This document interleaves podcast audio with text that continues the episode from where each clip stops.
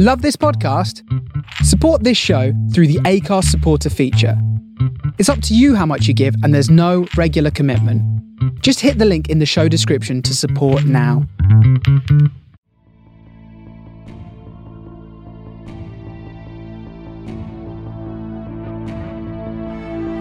You're listening to SFP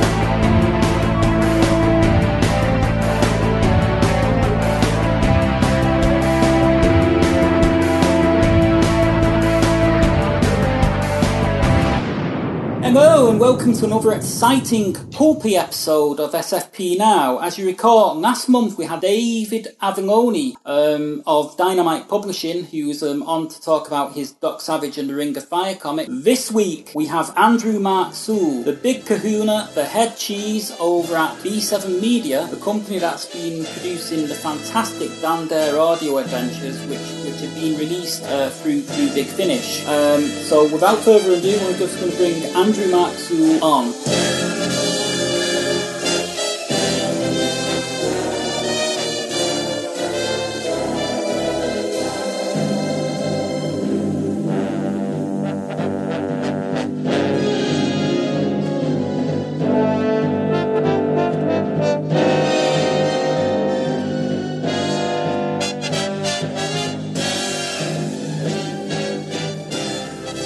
welcome to another um, sci- Sci-Fi Pulse interview. Uh, with us this week we have uh, Andrew Mark Sewell, um, who's the creative executive producer over at B7 Media, who've been doing some great stuff with Dan Dare, haven't they? Uh, hi Andrew, welcome to the show.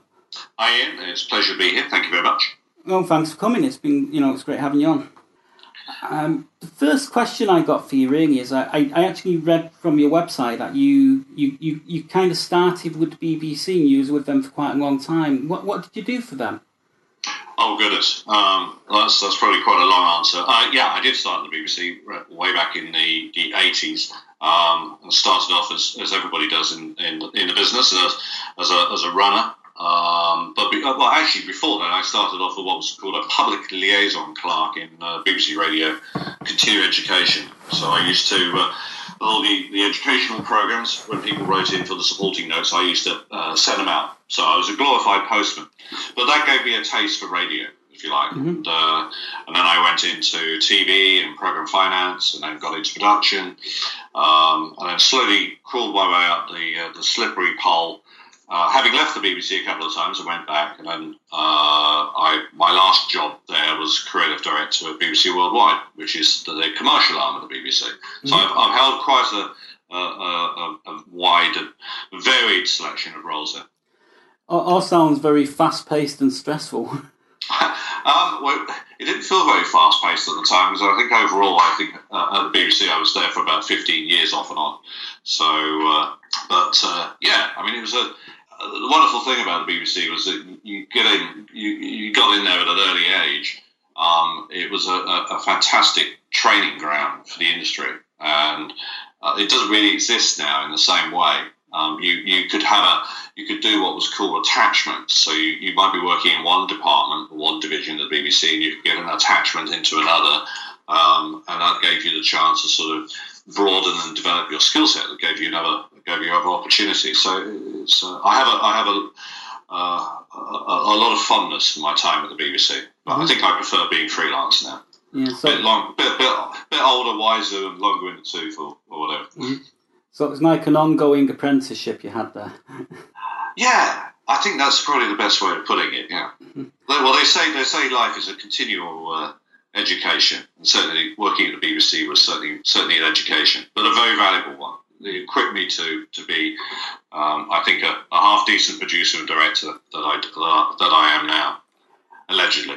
Cool. How, how did how did you go from that to uh, to forming B Seven Media? Um, well, B seven kind of came out of. I mean, I was I was at uh, BBC Worldwide at the time, and we uh, I was I was looking to get getting back into more active production, and so the first project that came along that we uh, were looking to develop was Blake 7, mm-hmm. which we managed to negotiate the uh, underlying rights with the Nation estate. And uh, but to do that, I had to leave the BBC because it would have been a conflict of interest to be having my role there and and doing that. So um, so I decided to uh, with my then partner at the time, Simon Moorhead, who's produced things like uh, Mirror Mask, uh, Dave McKean feature film, and, and most recently Luna, mm-hmm. um, and various other other things. But Simon and I have known each other from way back in days of drama when he was a location manager and I was a, a finance clerk. Um, and uh, so we set up B7. We were trying to think of a name. So we thought, well, these are the first rights. It's Blake 7. Let's call ourselves B7. And that's how B7 was, was born. But what we wanted to do was, was, was do original um, original drama for different platforms. And, uh, and, as I say, Blake 7 was our, was our first project that we uh, uh started off with. Mm-hmm. Did, did you guys have any input into uh, the the big Finish Blake Seven range by any chance? Uh, yeah, no, very definitely. Um, so the the first thing we did um, with Blake Seven, we got very frustrated because the TV deal wasn't uh, happening, and we had various development deals going on, and and I, we we just decided we wanted to do something with, with Blake Seven. So given we both love radio, uh, that's when we did the uh, the remake of Blake Seven, where we had a, a totally new cast. Um, the logic being uh, being that even though it was uh, was radio, uh, the characters are meant to be in their twenties um, or early thirties, and we wanted to just tackle the show from a totally fresh perspective, and we decided to go with a totally new cast. So Blake, um, Blake was played by Derek Riddell, and Avon by by uh, Colin Salmon and uh, Servalan by Daniela, uh, Daniela Nardini uh, from, from This Life. Um, and that, uh, although the hardcore Blake 7 fans were a bit upset with us for doing that, um, it did find a huge audience and it did get uh, a lot of really nice um, reviews and, and uh, certainly it acted as a, a, great way to talk to the TV execs in terms of why we thought Blake 7 would work well as a, as a remade TV show. Um, but then we, we, we kind of done that for a while and we were then very, very deep in the, the TV development with Sky um, and then with the Sci Fi Channel. And Jason, who runs uh, Big Finish, and I have known each other for a very long time, and he's want, he'd wanted to do Blake 7 but using uh, the original cast, or at least the surviving members of the original cast. And so we then licensed those rights to Big Finish to do that. And I mean, our, in terms of our involvement, it was a case of approving the storylines, and uh, but we very much then let Big Finish go off and, and make them, and uh, and they did a splendid job. And so you, you got the best of both worlds. You got a, a, new Blake Seven with a new cast, and you got the old Blake Seven with the original cast. Mm-hmm. But still no TV show. Unfortunately, no. Um, and well, you know, maybe one day it will happen. I mean, we, we've we've stepped away from it now. We've got uh, um, other fish to fry, as they say. Uh, we've got other other projects. So there comes a point that after three development deals. Uh, with different broadcasters and it not happening, it's you, you pass the uh, the torch on to someone else to try and do it. Um, I mean, why didn't it happen? I mean, Sky very nearly happened, but the director of programs, who was at the point of commissioning, uh, left uh, mm-hmm. the broadcaster and was replaced by someone who didn't like sci-fi. Um, and then there's yeah, various other various other tales. Maybe one day we'll write a book about the development hell of Blake Seven. That that that'd be an interesting read, actually. It would be a sobering read, if nothing else. Mm. Yes. I mean, I've got to admit, I got really, really worried when when Sci-Fi um, was was was developing it. So I kind of really why why was that? And I, I, I don't know really. It's kind of like um, you know with, with it being with it being um, an American sort of thing, and with Blake Seven being so British, I kind of thought it might take the edginess away from the story because you know Blake Seven was sort of like. Uh, pretty damn dark and gritty for the time it was made. Yeah, um, well, I mean, obviously, I, have uh, I was very involved in all those developments. Um, I mean, the Sky one was was the, the pilot scripts were written by uh, Richard Kurti and Bev Doyle, who we've gone on to do uh, other stuff with, including Dan Dare. Um, and uh, but the uh, the sci-fi development, which was done in a partnership with Georgeville, um, that have got, uh, are currently making Sense Eight. Um, you had Martin Campbell as the as an exec producer as well, and as the uh, he was attached as a series producer, and the scripts were stunning. I mean, they they really did capture the um, uh, the spirit of the original and and made and, and really sort of up the ante and made it a very um, a show that would work very well today. It's a great great shame it didn't happen.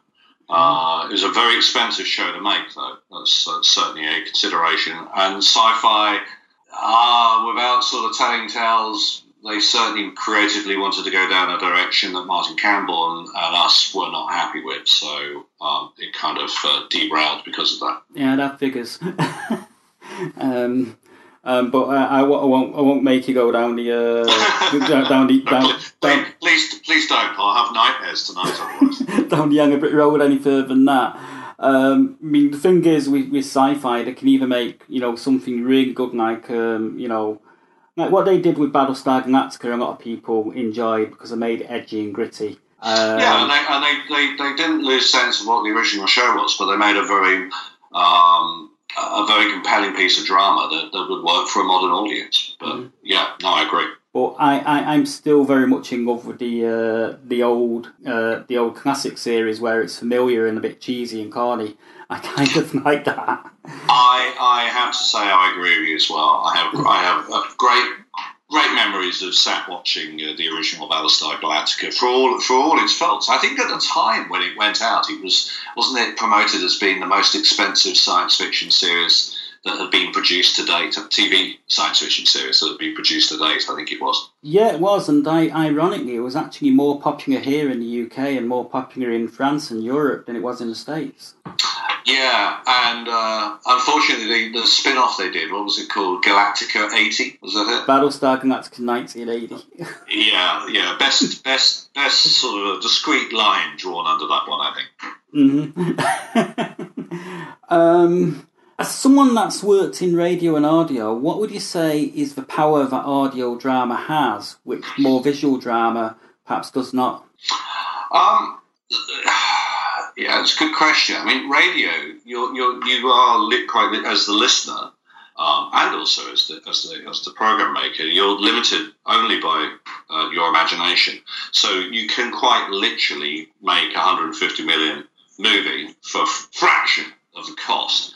And I think that I mean, I mean, a lot of what Big Finish does is, is very similar to in terms of, of what we're doing as well. We we we certainly work with some of the, the, same people. So, for example, Alistair Lock, um, sound designer, is a brilliant um, talent for realizing and bringing to life um, the imagination of the writers for audio and to stimulate the audience's imagination. Um, and you can, with radio, you can explore dramatically uh, so much.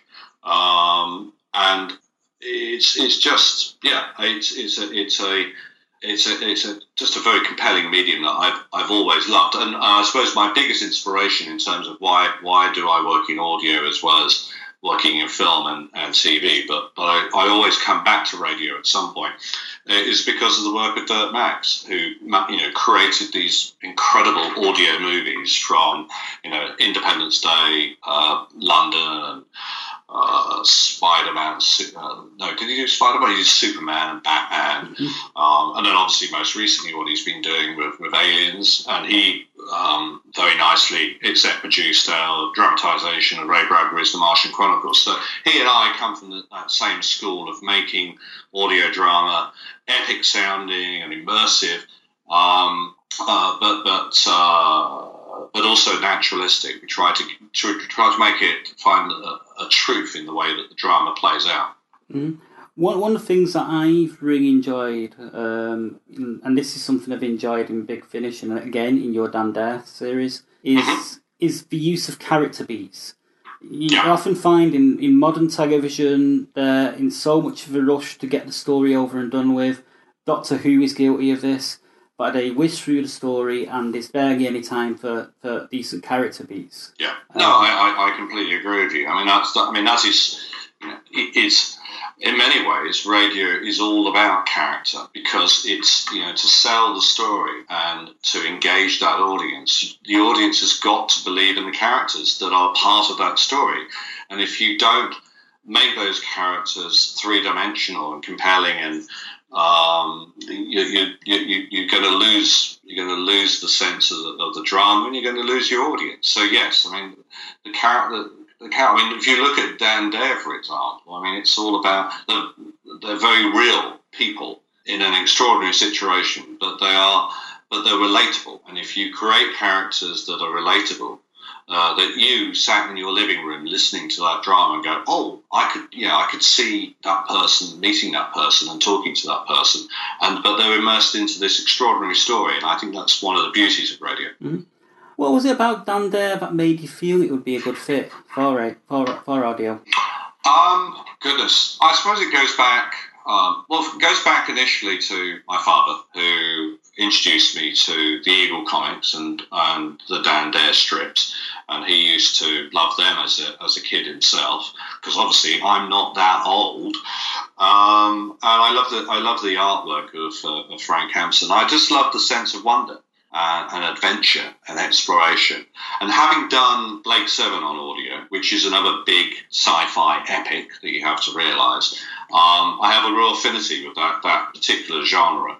And also, 25 years or so before, uh, Glyn Dearman, who's a veteran radio producer, director of the BBC, did uh, a dramatisation of, of Dan Dare's Voyage to Venus, mm-hmm. and they, they, had they had planned to do more.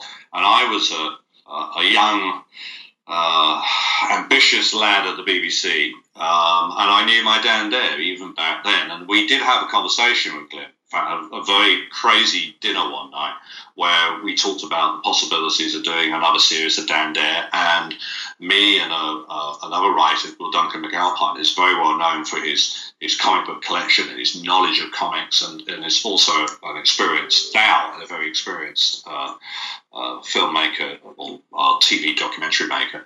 And uh, we very nearly ended up working on it then. So for 25 years, I've had this idea of doing Dan Dare, but doing it properly. Um, and it's, I think it's only because of what we've done in the last 10 years in terms of our audio dramas, Blake 7 and uh, Martian Chronicles and, and iRobot most recently, that I thought, yes, I know how to do Dan Dare. And actually, I felt I knew how to do it in a way that would make it relevant to an audience today.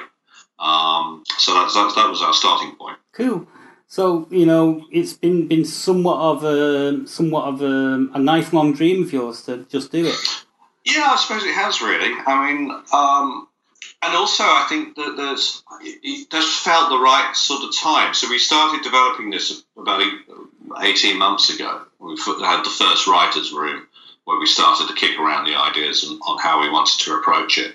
Um, after having secured the, the, the, rights, of course, and um, if you think back to when Dan Dare was originally created and, and launched, which was in the 19, well, 1950 in the original Eagle comic, um, you know, it was a it was a time of uncertainty. It was in it was post war. There was there was austerity. There was there was still rationing in place. You know, people people were in need of some hope and um, uh, you know that, that, sense of wonder that and, and, and, sort of moral compass that Dan Dare represented. Mm-hmm was was a great antidote. So, but, and now, um, yeah, sorry. Basically, a character that's going to do the right thing and politics be damned.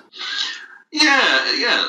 Um, he was, I mean, he was, you know, he was daring and it was romantic, and the, the, romance of space and the exploration of space, and the, and, and you know the wonder of what whether there, there were worlds and civilizations that existed beyond our, our solar system. Um, you know, that sort of courage and idealism, and, and, as I say, that spirit of adventure that, that personified Dan Dare. And if you think now where we are, you know, we're, we're, we're, again in an era of uncertainty with Brexit and, you know, Trump becoming the president and this. And I can't remember a time where that sense of, of um, uh, Armageddon seems to be at the forefront of my mind with, with what's going on in the world and, and, the sort of fragility that we seem to, to live in in terms of the politics and the um, and, and, so forth. So I, I think you know, time for Dan Dare representing a uh, you know a brave new world and a, and a sense of hope is is uh, as, as, an antidote to to these uh, uncertain times is is is good timing. Mm-hmm. Yeah, it's it's funny actually because uh, in in a sense you actually answered the next question that I was going to segue into, which was oh, uh, sorry. do, do, do, you think the geopolitical situation in the world has actually you know made made the character more relevant, which you know which it has, as you say. Yeah, I think yeah. he's as relevant. I mean, obviously, we've had to move the character on so that he's relatable to an audience today. But I mean, one of, for instance, one of the things we brought into our Dan Dare was uh, a representation which is actually happening now, which is a corporization of space. Mm-hmm. Um, you know, it's not so much the government's funding space as corporates getting involved in funding space, and that and that you know we've made the Eagle Corporation a, a corporate entity um, which I think was a nice touch of the writers to actually do that. And I think that brings, you know, where you've got SpaceX and you've got uh, Branson's Virgin uh, Virgin uh, space uh, initiatives. I mean, there's lots there's lots of stuff going on. I think the future of space exploration is going to be, you know, yes, there's going to be government money, but there's also going to be an awful lot of corporate money involved in in uh, Sorry, that was my emails pinging now. I need to close that down. Um, so there's a, there's a there's a lot of uh, as I said, there's a lot of corporate involvement in it. Mm-hmm.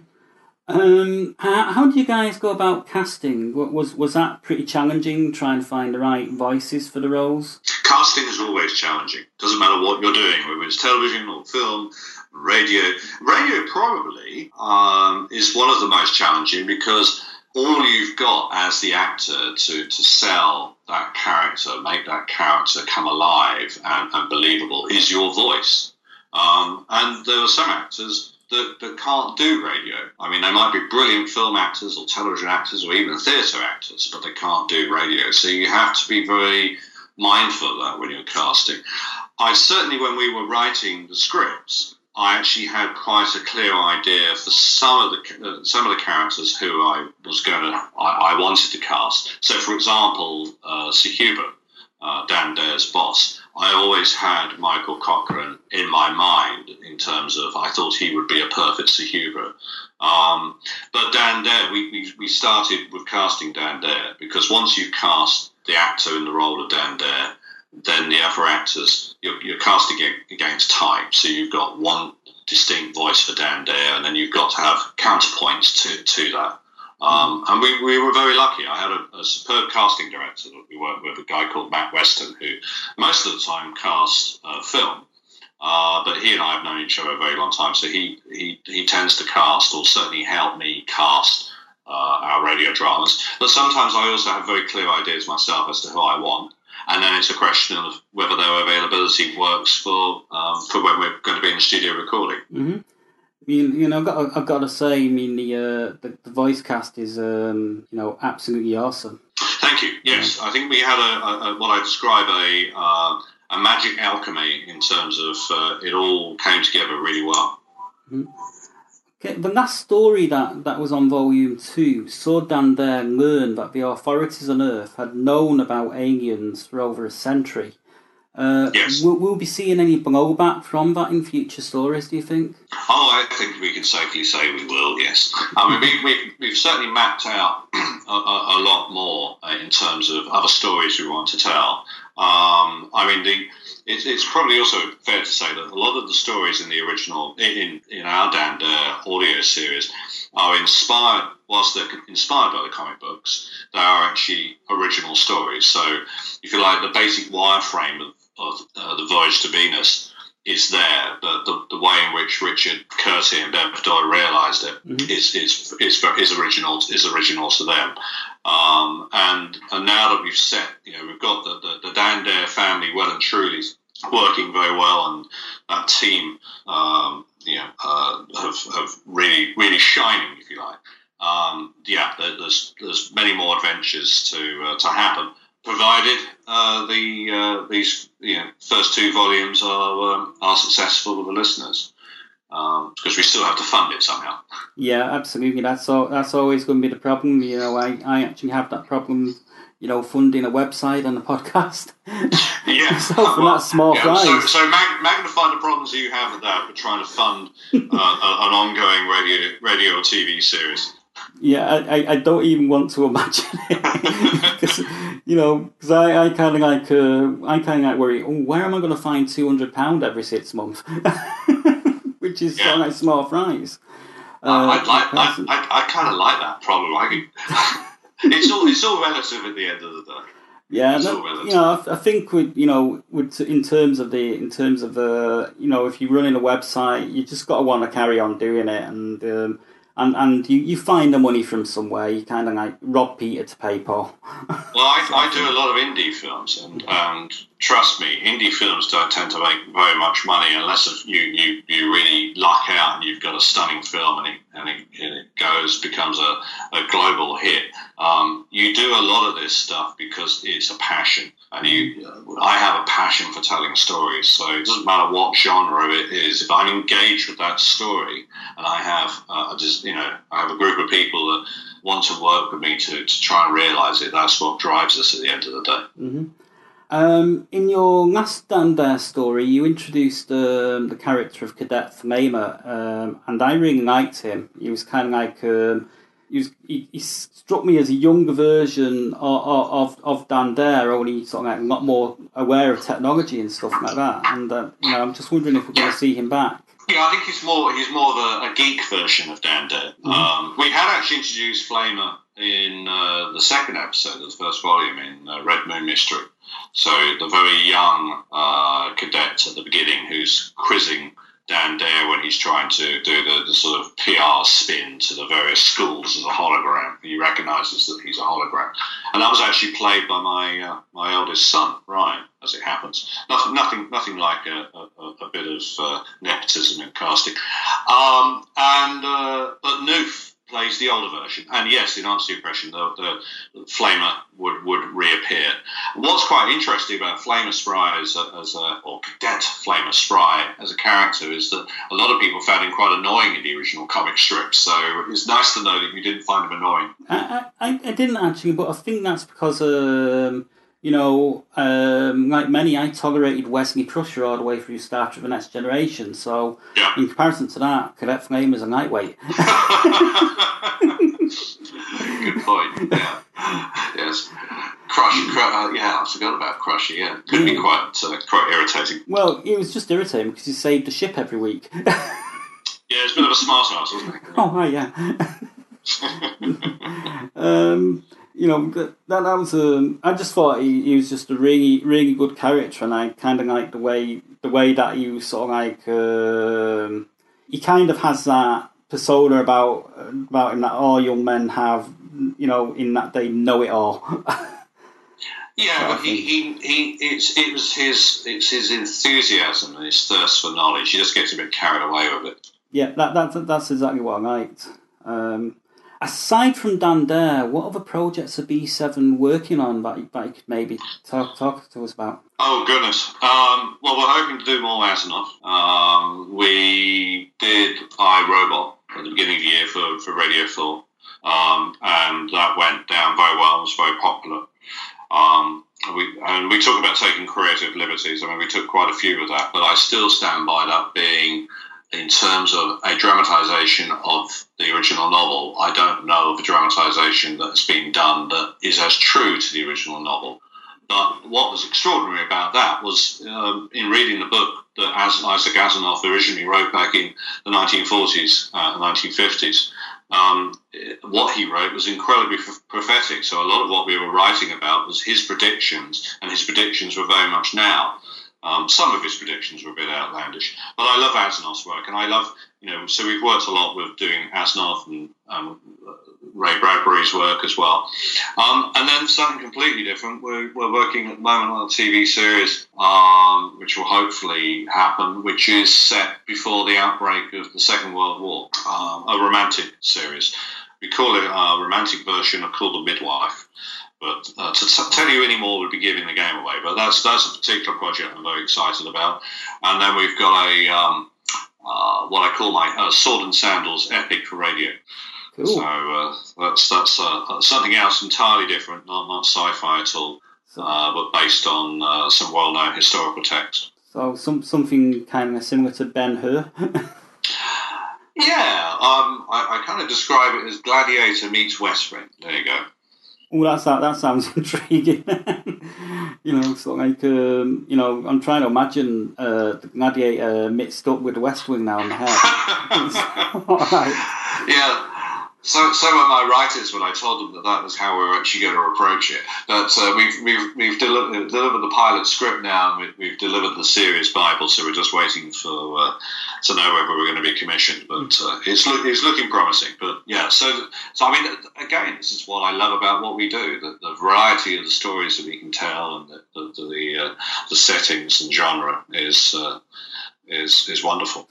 Um, Aside from uh, Ray Bradbury's Martian Chronicles and, and the stuff that you've been doing with Asimov, uh, are there any other classic science fiction writers that you'd love to adapt?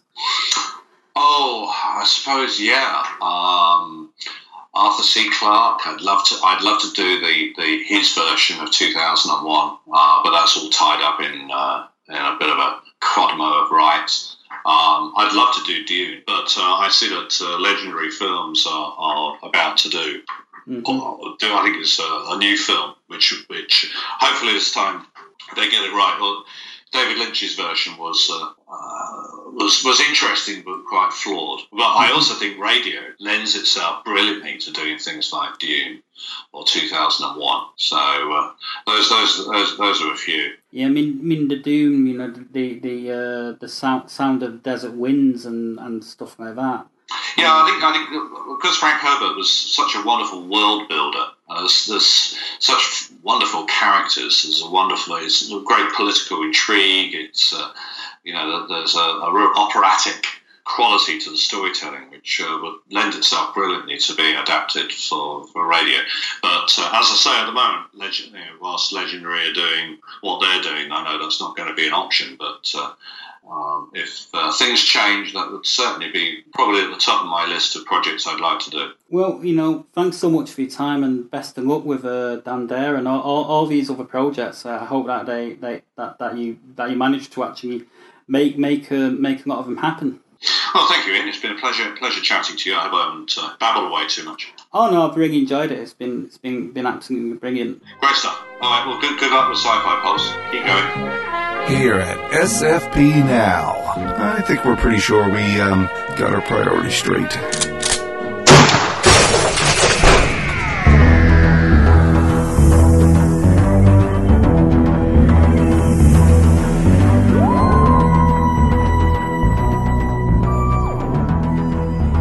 That was our interview with Andrew Mark Sewell. Hope you enjoyed it, um, and I hope there's a, a lot of Dan, Dan, Dare fans out there listening. Um, I really enjoyed speaking with Andrew, you know, because I, have got an appreciation of hope and, and stuff like that, as does um, my co-host for the TV segment, Raisa. How you doing? I'm doing fine, thanks. Okay. Well, um, did you enjoy? You enjoyed the Dan Dare series. You want to talk a little bit about that? Yes. um, the uh, I'm I'm new to the Dan Dare series. I came into it um, as as with uh, uh, Terrahawks. I came into Dan Dare cold, and it was thematically and tonally exactly what I was looking for, and I absolutely loved it and they between the two series that are that are that exist so far they've taken the characters in some really interesting directions it's quite funny because i was actually chatting with andrew briefly before we actually recorded the interview and we were swapping notes and um, he, he's only he's only a few years older than me so he actually remembers uh, when the bbc would show uh, the flash gordon movie serials in the in, in the morning um, dur- during the summer holidays. Um, because I had fond memories of uh, my brother, you know, getting me up out of bed in the morning about something like 7 a.m., which is, you know, I wouldn't dream of getting up out of bed out that, that, that hour for Flash Gordon these days because, you know, we got VCRs and stuff like that, but we didn't have it back then. um, so, um, but I, I just remember watching watching those and, and, and stuff like that, and that, that was my first exposure to pulp. And uh, and I, I chatted with An, Andrew briefly about that, and um, you know we, we, we really I, I think we had a really good conversation. Um, so let's get back onto uh, the subject at hand, TV talk, and um, we've had um, one season finale so far, which is Once Upon a Time. Yes, and um, I'm going to keep this brief because it would take up the entire podcast, but I'm not happy. I've sat through six seasons of Once Upon a Time. Uh, the show should have ended with the um, mid-season finale two and a half years ago called Going Home. At the end of it, Rumpelstiltskin actually died heroically, saving everyone and then they brought him back, and then everything after that has not made any sense at all. And uh, and and then on top of that, they recycled. They kept they kept recycling plot elements so that they were telling versions of the same stories over and over again. And so, and the effect was that it was repetitive, and the characters didn't get to benefit from their own character growth because I kept getting regressed, and it just it was it was not good. It was not good. I'm I'm inclined to to agree to a point. Uh, I mean, you know, I thought season three was a lot of fun because you had the Frozen sort of thing. Yeah, Although that actually that was season four, but yeah, see, the Frozen wasn't too the Frozen wasn't too bad. In fact, they actually got a reindeer, you know, into play Sven was a, a, a added point. But yeah, Yeah, but I think think the mistake that they probably made is they, they, they could have they could have tethered off, you know, at a point when Rumpelstiltskin heroically dies. They could have, could have tethered off and gone in a completely different direction and just brought in a whole different set of fairy tale characters in um, to be the main cast instead of sort of like having them come in, in you know, in sort of like cameo roles or you know, like we had that whole thing with that, that Scottish character. What was what's she called now? The uh, the brave Merida, Merida. Merida. You know, Yeah. they, they they could have done something done, done something with that, and they could have done something with with with Aladdin as opposed to like you know try, trying to mash it all together. yeah, yeah, Yeah. or or Nemo for that matter. Because I gotta say, Faran Tahir did an absolutely brilliant job as Nemo. I had issues with the script, but I did not have issues with him. Well, well, Fer- Faran Tahir is an awesome, an awesome actor. Anyway, I mean, we've, we've actually had him on this podcast, believe it or not. Oh yes, yes, I remember. Um, you know, the only reason I, I mentioned that I was actually I was actually going through through our back catalogue today, um, and you know, since we moved this mo- moved things back over to Libsyn from from uh, Blog Talk Radio, um, believe it or not, we, we did that in May of 2013, Mm. and it, it's just it's just flew by. Oh wow. Uh, it's just it's just flown by. Um, but you know, once once upon a time, I felt tonight was you know this this was the finale. Um, they just tagged a bit on the end and a bit at the beginning to sort of like try and try and try and sort of like make it seem like it's doing something different for the next season. And you know, to be honest, I, I'm not buying it. No, Um, I'm, no. I'm, I'm, I'm, I'm a- absolutely with you here. I'm absolutely not buying it because the, the way the way that it ended was was great. Yeah. You know, they, they, they all the characters, you know, had their happily ever afters. They even had the music beats and and and they they, they had overlong happily ever afters, almost as if they weren't expecting to be picked up for another Yeah, season. yeah. And to be honest, um, in light of time after time being cancelled, I don't think they deserve to be picked up for another season. No, no. No, um, because it's it's blocking it's blocking other potential shows and, and, and stuff like that um, with with that space. Although they'd argue that you know before Once Upon a Time came along, uh, the Sunday night spot wasn't really a very good space for a primetime show. Yeah, yeah. Well, you know, there's plenty of fairy tales for them to mine. You Yeah. know, they, they, they could do they, they could do a, a long form version of Little Red Riding Hood or, or, or something like that. Yes, yeah. Or, or, or a fairy tale anthology series. Which would have probably been better. Pro- Probably would have been. Or they could sort of like bring the entire cast of Tenth Kingdom back and make that.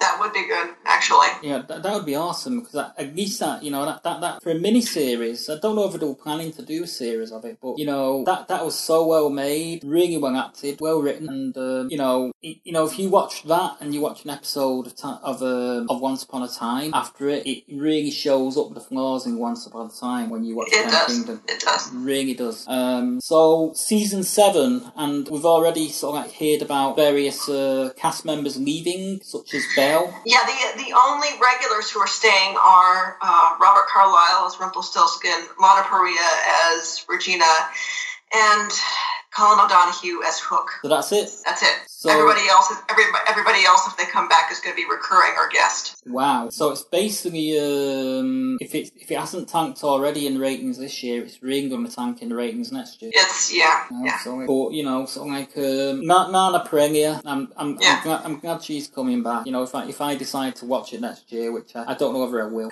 to be I, honest. I, I might, I might, in the event they have, you know, an extra special guest actor or or a standalone storyline that I want to see, but I, I doubt I'm going to watch it week to week after this. I, I'm actually Okay. surprised. I'm actually surprised Carlyle's coming back. He's he's got issues. Um, Brexit is going to screw is going to screw with his funding, and he's trying to open a uh, he's trying to get a, a production shingle put together. Plus, he's got three kids to support, and uh, he frankly just needs the money. Brexit's going to mess with his what? His funding for Yeah. what? Uh, Brexit uh, Brexit provides um, the EU provided a certain amount of funding for indie film product indie film products in the EU. So when Brexit goes through, um, Britain is going to lose the EU funding for their indie films and stuff. Mm, that figures. And, and and given and given that so many productions are co-productions with multiple sources of funding, they really can't afford to.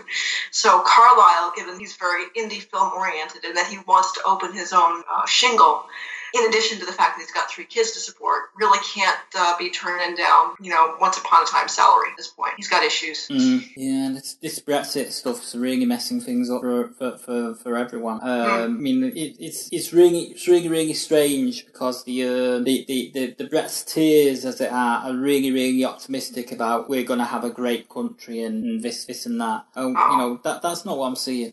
No, no, No. it's not. It's not what I'm seeing from over here, and I'm over here. So because it's just- you know without without the EU, you know you can kiss goodbye to the British film industry. basically. you know, it's, it's um, such as it is anyway, because it's sort of like um, it's not it's not being in great shape um, at all. But you know, a lot of these productions, like for weddings and, and stuff like that, you can, you can kiss that sort of stuff goodbye. Yeah, I mean, and the only reason we have Doctor Who, which we'll be discussing, is because it is a BBC Worldwide, BBC America co-production. So Yeah, and uh, that's the only reason that um, Doctor Who has so much running in it of late, and uh, and faster than lights, faster than speeding bullet storylines. yeah, um, Yeah. in order to sort of like sell it to the American uh, public. Whereas um, um, I'm old school. I preferred the old format. I did, I do too. You know, with the with, with, with the with the slower building storylines, um, where where you got time to enjoy more character beats. Yeah, Um, so we might go back to that in cardboard sets um, if the EU has anything to do with it. But, you know. so um, what once upon a time, kind of a big thumbs down, really. yeah, yeah. Like I said, if they, I might, I might watch, I might watch bits, and pieces of it in passing, depending on various elements. But I'm not going to watch it week to week anymore. I don't have enough time or energy at this point. Okay, well, um, nice little segue to Timeless. Cancelled, uncancelled. Yes. Yeah, it's Uh, almost as if it's almost as if NBC and the producers of the TV show invented a time machine and went back in time and uncancelled the show. Yes, yeah. Uh, and there, there are two points to bring up. One, thank you for uncanceling it, but just as just as a, a side note, the the the Constantine fans are getting on NBC's case for not doing the same for Constantine. Just FYI. Yeah, I know, Um, but that was three years ago. Yeah, You know, that that that, that was three years ago. I wouldn't mind if they just cancelled Constantine and renewed Timeless and, and they're both the same year sort of thing. But Constantine was three years ago, to be Yeah. fair. You know, if it had any chance of coming back, it would have come back that year. yeah, I mean, not not not not I'm not I'm berating the fans for wanting it because I'd, I'd, I'd rather have Constantine back than one than, than Time Timeless. To be honest. Yeah, I, me too. But I also enjoy Timeless, so yes, yeah. It's it was kind of kind of like a surprise. Um, it's- interesting as well because the uh, you know I think another thing that Timeless had going for it was the um, was, was was the fact that it was Eric Kripke and uh, Yes. and Shawn what's his name now Shawn Ryan. Ryan, Shawn Ryan. Yeah, um, both those producers have quite a large fan following. Uh, Kripke for Supernatural and, and, and Ryan for, for the various things that he's done. Yeah, there's there are some caveats. Um, they're only bankrolling ten episodes, and they'll probably get they'll probably either air it mid-season or summer. Well, you know, if they air it in mid-season, um, I'd rather it air in the summer. I think. Yeah, it's it's more of a summer series. Frankly, I don't care how many episodes we get, provided they just don't end on a cliffhanger. Because Mm-hmm. that was just rude. And you know, at, least this way they can finish it out. Because they know they have ten episodes coming, they can pace it in such a way that they can finish it. I mean, what they could do is they could pace it in such a way that they finish it on episode nine and have a standalone adventure on episode ten. That's a thought. You know, thought. and that, that that way they they finish out one arc and they, they just have a standalone uh, episode in episode ten. Whereas you know if it gets cancelled, we won't mind because it's a standalone adventure. If it doesn't get cancelled, it's all like it, it kind of leaves the door open for them to come back. Yeah, yeah. You know, so I think And if, and if they if they do come back, they'll, they'll just keep doing ten episodes because I because I, I doubt they can bankroll a whole season, a whole twenty two episode season because that was the problem. They had to create these time all these time periods, you Mm. know, every week, and they literally just didn't have the money relative to the ratings. I think another problem was um, also the time it was actually being shown. It was being shown at 10 p.m., wasn't it? Yeah, and and they and they meant it as a family show, and they said that that season they said that uh, the demo the demo research that they had done showed that it was a family show, and that, that they plan to keep it that same tone uh, for season two, and. Uh, Okay, well, it you know it, cer- it certainly feels like a family show when you watch it, and it works like that as well. Yeah, um, yeah. You know, I, I'm I'm glad it's being given a second chance. Um, you know, hopefully Constantine will get a second chance and, and join the uh, Legends of Tomorrow next series. That would be awesome. In in which, uh, if that happens, Jeff can go on about how they how they completely and utterly ruin Constantine.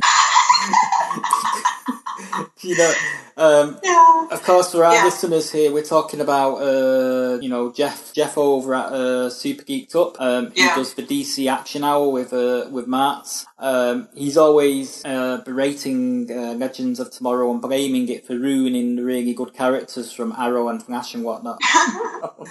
um, so you'll give some you'll give Jeff something else to complain about, and and I'm all for that because I just love teasing the guy. But you know, I mean, is is that Constantine series still happening on Seed? Yeah, um, it is. It is. It'll it'll be airing later this year sometime. Cool. Well, I'll, I'll be keeping my eye out for that. Um, Yeah. We still not got uh, we still not got uh, the Vixen series here in the UK. Um, Although we're, they're, they've talked about expanding the Vixen series that was aired by adding an additional 15 minutes for transitional material and then marketing it as a uh, straight to DVD um, DC movie, which I'm which I'm all for. Well, well, I'm all for it because that that means Yeah. that us, in, us guys in the UK that haven't been able to get it without torrenting it, um, Yeah. we'll, we'll, have, we'll have a chance to see it. Huh? Yes, yeah. Um, although it's a different Vixen to the one that's in the Legends, right? Yeah, Legends Legends features her grandmother, um, who was a member of the JSA, and she's awesome. I, I like both Vixens very much. Um, the the Vixen that we get originally, the one that appeared on Arrow, is the granddaughter Mari McCabe, and she's uh, the grandmother Amaya is not a canon character. She was invented for the CW DCU universe and Legends um, because Megalyn Ek, who plays Mari McCabe, wasn't available, and they want they really wanted Vixen on Legends. Um, but um, Mara McCabe, was played by Megalyn Ek, is featured in the in the animated universe when she has time, and she's done one screen appearance on Arrow to tie it in in live action, Yeah. and she was very enjoyable. Yeah, that was the uh, that was the one in season three, was it? Four, four, Yeah, season Yeah, she- four. She helped him. She helped him come up with a way of fighting um, Damien Darhk. Damien Darhk. Yeah, yes. Mm, Yeah, so like um, I, I vaguely remember that season. It's, it's very vague. um, um, so um, we've done Timeless. Now it's time for uh, Doctor Who. Yes, I think uh, this was the best episode of the season so far, and, and one of Capaldi's best in general. Uh, it's called um, Oxygen. Yeah, I think um, I think they um, I think Dominic will agree with you there. You know, he, he reviewed it and um, he, he's just started getting a bit of feedback on his reviews from from, from other people. Um, so you know he he's getting you know his, his reviews are getting out there. And he, you know he got a nice uh, you got a nice comment from from a lady that was talking about um, the blindness element and the and the socio political uh, comment um, that that was made in the show about capitalism. Yes, yes, Um, but it's going to lead in, and we're going to have a bit of Missy next week. yes. Which means she's not the one in the vault. Which means the master in the vault is the Simm regeneration. hmm So Yeah, I don't think it's just the master though. I've got, that's an idea. I've got a feeling Clara might be in there as well, Mm, like in your post. It's, it's just a, it's just a good feeling. yeah, I the only the only reason I included Clara is because it's his final season, and I I realized as I was writing that up that because because it's his final season, the final seasons, at least in the modern era in particular, tend to be capstone seasons where all of the all of the elements that that make that doctor that doctor are brought back somehow. So Clara was such a big part of Capaldi's era that they're going to have to tie her in somehow. Mm, you know, you know what I think they should do. She dies at the end. She's going to have to. They've, um, they've got because, to do that. Yeah, because her because her her her situation when they parted was so specifically what it was that um she can't just wander around forever. There- There's got to be consequences. Yeah. You know, you know who they should bring back? Who? The Doctor's daughter, but a different regeneration of her. That would be cool. You know, That would be cool. because we've only seen her once, and it just seems like a waste. It is. It is. You know, in, yeah, may, maybe in it was in the uh, it was in the tail end of the uh, Russell T Davies era, wasn't it? It was um, Yes. Yes. his, his final season before the specials. Yes. And uh, played by um, Georgina Georgina Moffat. Georgia Moffat, who's uh, Peter Davison's daughter and uh, uh, Tennant's eventual wife. They married. hmm So, Yeah, I mean, you know, he was dating Sophia Myles uh, before Yes, he likes his blondes, doesn't he? he does. Bless. um, yeah, I, I thought it was a really good episode. I mean, I think the last, I think the season's been pretty good so far. I mean, I, I quite enjoyed the uh, haunted house one. That was lovely. Um, as I said, David Suchet was was spot on. The special effects were marvelous. The story was well thought out. Um, I thought the makeup on his mother turning into a tree was marvelous. That was not CGI. That was a woman in practical effects makeup. hmm um, and that was really really well done. I think I think they did it in part because of Suchet because he was and Suchet talked in an interview about the fact that he was the pre green screen generation and, and he had issues with you know adapting to the green screen and having to do that. He's done it, but he's you know he struggles with it because it's not his his generation that you know is, is familiar with that. And so I think they made his mother you know a, a physical person in, in makeup in part because they didn't want him to just have to interact straight with CGI. They wanted they wanted him to be able to have a, a person to actually grab onto and interact with in, this, in the course of those scenes for his performance. So yeah, that was very helpful. Da- David Suchet, though, bringing that. I mean, He's like, awesome. He's awesome. You know, I think he, he did Pyro, Pi- Pi- Pyro for years. Um, he, Poirot. Poirot, I can never say Yeah, that. yeah, he uh, he took it took him took them 25 years and he starred in all of them. Mm. Yeah. And Oh, uh, yeah. he, he he also uh, played the uh, bad guy in in in um, sort of like uh, God I can't remember it now. Uh, the Iron Eagle. He was the bad guy in the first Iron Eagle movie. That's cool. Um, you know, it's just quite funny. It's like, you know, if, if he was in here in the room, he would probably curse me for bringing that up because it's such a cheesy eighties movie. Oh, it's like the, Hey. you know, it's like the cheesiest of eighties movies, uh, but it's one of my favourite eighties movies. it's like, you know, if I'm having a bad day, I'll just stick that movie on because it's just so far fetched. It's just hilarious. You know, um, you know, and it's also because of uh, Lou Gossett Jr. isn't it Mm. as well? yeah. Um, but I, I, you know, I, I didn't realise it was David Suchet that was a bad guy in that until the other day, and I thought, bloody hell, that's David Suchet. Shay. yeah. you know, that boy's got it around. um, but yeah, that, it, that was a good episode. I, you know, just I'm kind of enjoying the series more now that I'm not reviewing them. Mm, I can see that. You know. I can see that. Because it, it just allows me to um just relax and watch it and not, not be so goddamn analytical about it. Mm, yeah. So, so I'm, I'm kind of glad that Dominic's enjoying doing the uh, doing the reviews because I, I I got to a point where I wasn't enjoying it Mm, because when, when, when, when they did something that wasn't you know particularly right, I had to call it. yes. you know. And um, and so far from what I've seen of Dominic's reviews, he's been doing the same. Yeah. You know, if we see something that there's a problem with it, you know, we'll call it. Yeah. And I, and I and I do the same too. Um, but yeah, it was an enjoyable um, episode. Is there anything else that we can discuss? 'Cause There's been news about a new Inhuman series, Oh yes, and they're casting Um, that. Yeah, I'm I'm very I'm very much looking forward to the Inhuman series. In part because I just I just want to um, uh, um, Iwan uh, Rheon is going to be playing um, the, the the brother Mac, Maximus is it? I think so. Yeah. Yeah, yeah. I'm not as familiar with the Inhumans characters. This is going to be kind of my my introduction to them. I saw I saw them briefly years ago when they were featured on the Fantastic Four animated series. That's about it. Yeah, we've seen them featured a little bit on Agents of Shield, but not to the same extent. No, not the, not the royal family, not these specific these specific characters. Although they did say that if they could find a logical place, they would tie the two continuities together. So that remains to be seen. But it's, um, I, I'm kind of looking forward to that. And there's another, uh, there's another sort of like project, isn't there, with DC that's happening, another TV show. Oh, project. Black Lightning. Yes. Yeah, that that one, that that's. Um, I, I I'm just gonna keep an open mind about that one. Yeah, what I've heard is they're they're not planning to tie that into the continuity of the other shows, which is a mixed blessing. Because on the one hand, that could backfire on them, but on the other hand, if they do tie it in, they'll have too many crossover characters. So I mean, it depends on how you look at it. Hmm So Well, you know, I'm kind of looking forward to that, and um, obviously, you know, it's actually a good time for television right now because we've got American Gods on at the moment, which is doing great guns. yeah, it's a wonderful series. I've just got the uh, screeners for the um, for episode five through eight. Oh, so you're gonna get the whole series? Awesome So for I'm, you. I'm going to be um, I'm going to be sort of like watching those over next week and writing the recaps, monsters and critics. Mm. Um, so they, they, they, you know, I just got the email off uh, Starz today me know that it's, you know, that that that, that my uh, that they're now in the screening room. Mm. And I was I was pleased to read that the um the couple introduced in last night's episode would actually be featured uh, in an on- ongoing capacity because in the book they're only featured in that one scene. So Mhm, yeah. yeah, Oh, I um last night's was episode three for you guys, right? yes, yes, I- I- the gin. I just loved the bank job. The bank job was exquisite, and it, it reads even better in the book. you know, it's just so like, uh, you know, the thing is, you know, you can actually see people actually falling for that. Yes, You know, if they if they see someone dressed in a suit that that that's got sort of some level of authority to it, you can actually see certain types of people falling for that that trick Yes. and giving giving their pin number away.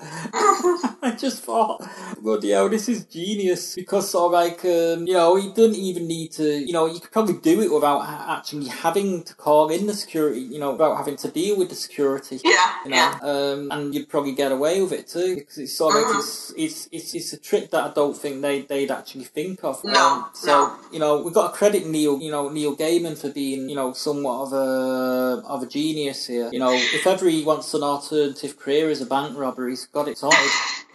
What what I love about Gaiman is that he takes Moffat's ability to um, to highlight the mundane within the fantastical and dials it up to 11 Mhm. And it's it's and and American Gods is an absolute masterpiece. It's really long, but it's an absolute masterpiece. And, he, and, he, and he, he demonstrates everything that makes him a really good good writer. Yeah, I'm, I'm, I'm looking forward to watching these next few episodes. Um, another show that I've been watching recently, and um, you know, I never thought I'd enjoy it, but I did. Um, is I've been watching Twelve Monkeys, Mm. and you know, based on I've not seen the film, but the fi- the film looks a bit dark and bleak to me. It was, and I and I and I just I, I felt like I did I had done it, and I wasn't interested in the series. But I'm glad you're enjoying it. I'm kind of enjoying it because they're going back and forth through time and they, they, they're dealing with paradoxes and stuff like that. We've got this great character in it called Jennifer Goines, Mm. and she's she's sort of like a, a mental patient. She's actually one of these fixed, uh, you know, fixed points in time sort of things. She's one of these fixed characters. She's what you call a prime, um, you know, in, in, in terms of the time travel thing. Whereas if she's killed off or whatever, it could create a, a you know a huge paradox and, and, and stuff like that. But the actress who's playing is absolutely fantastic. And I was watching the uh, series two finale, and she's just about going to battle with the uh, with the twelve monkeys, with the army of the twelve monkeys at the end of, of, of the season two finale, and she's she's quoting from Independence Day. Oh God. and it's just so it's just so brilliant. He's so funny, you know, Oh, because she's she's quoting from Independence Day. You know, there's all all these other pop cultural references that she's slipping in there, and she's not even she's not even a main. You know, she's not like one of the main characters. She's kind of one of the main recurring characters, isn't it? You know, um, she's just brilliant. So you know, I'm, I've got the I've got all all all all twelve episodes of the season three of that to watch as well, which I'm doing for Monsters and Critics. So I'll be starting that tomorrow. yeah. Um, so I'm going to be 12 monkeyed out by the week's out.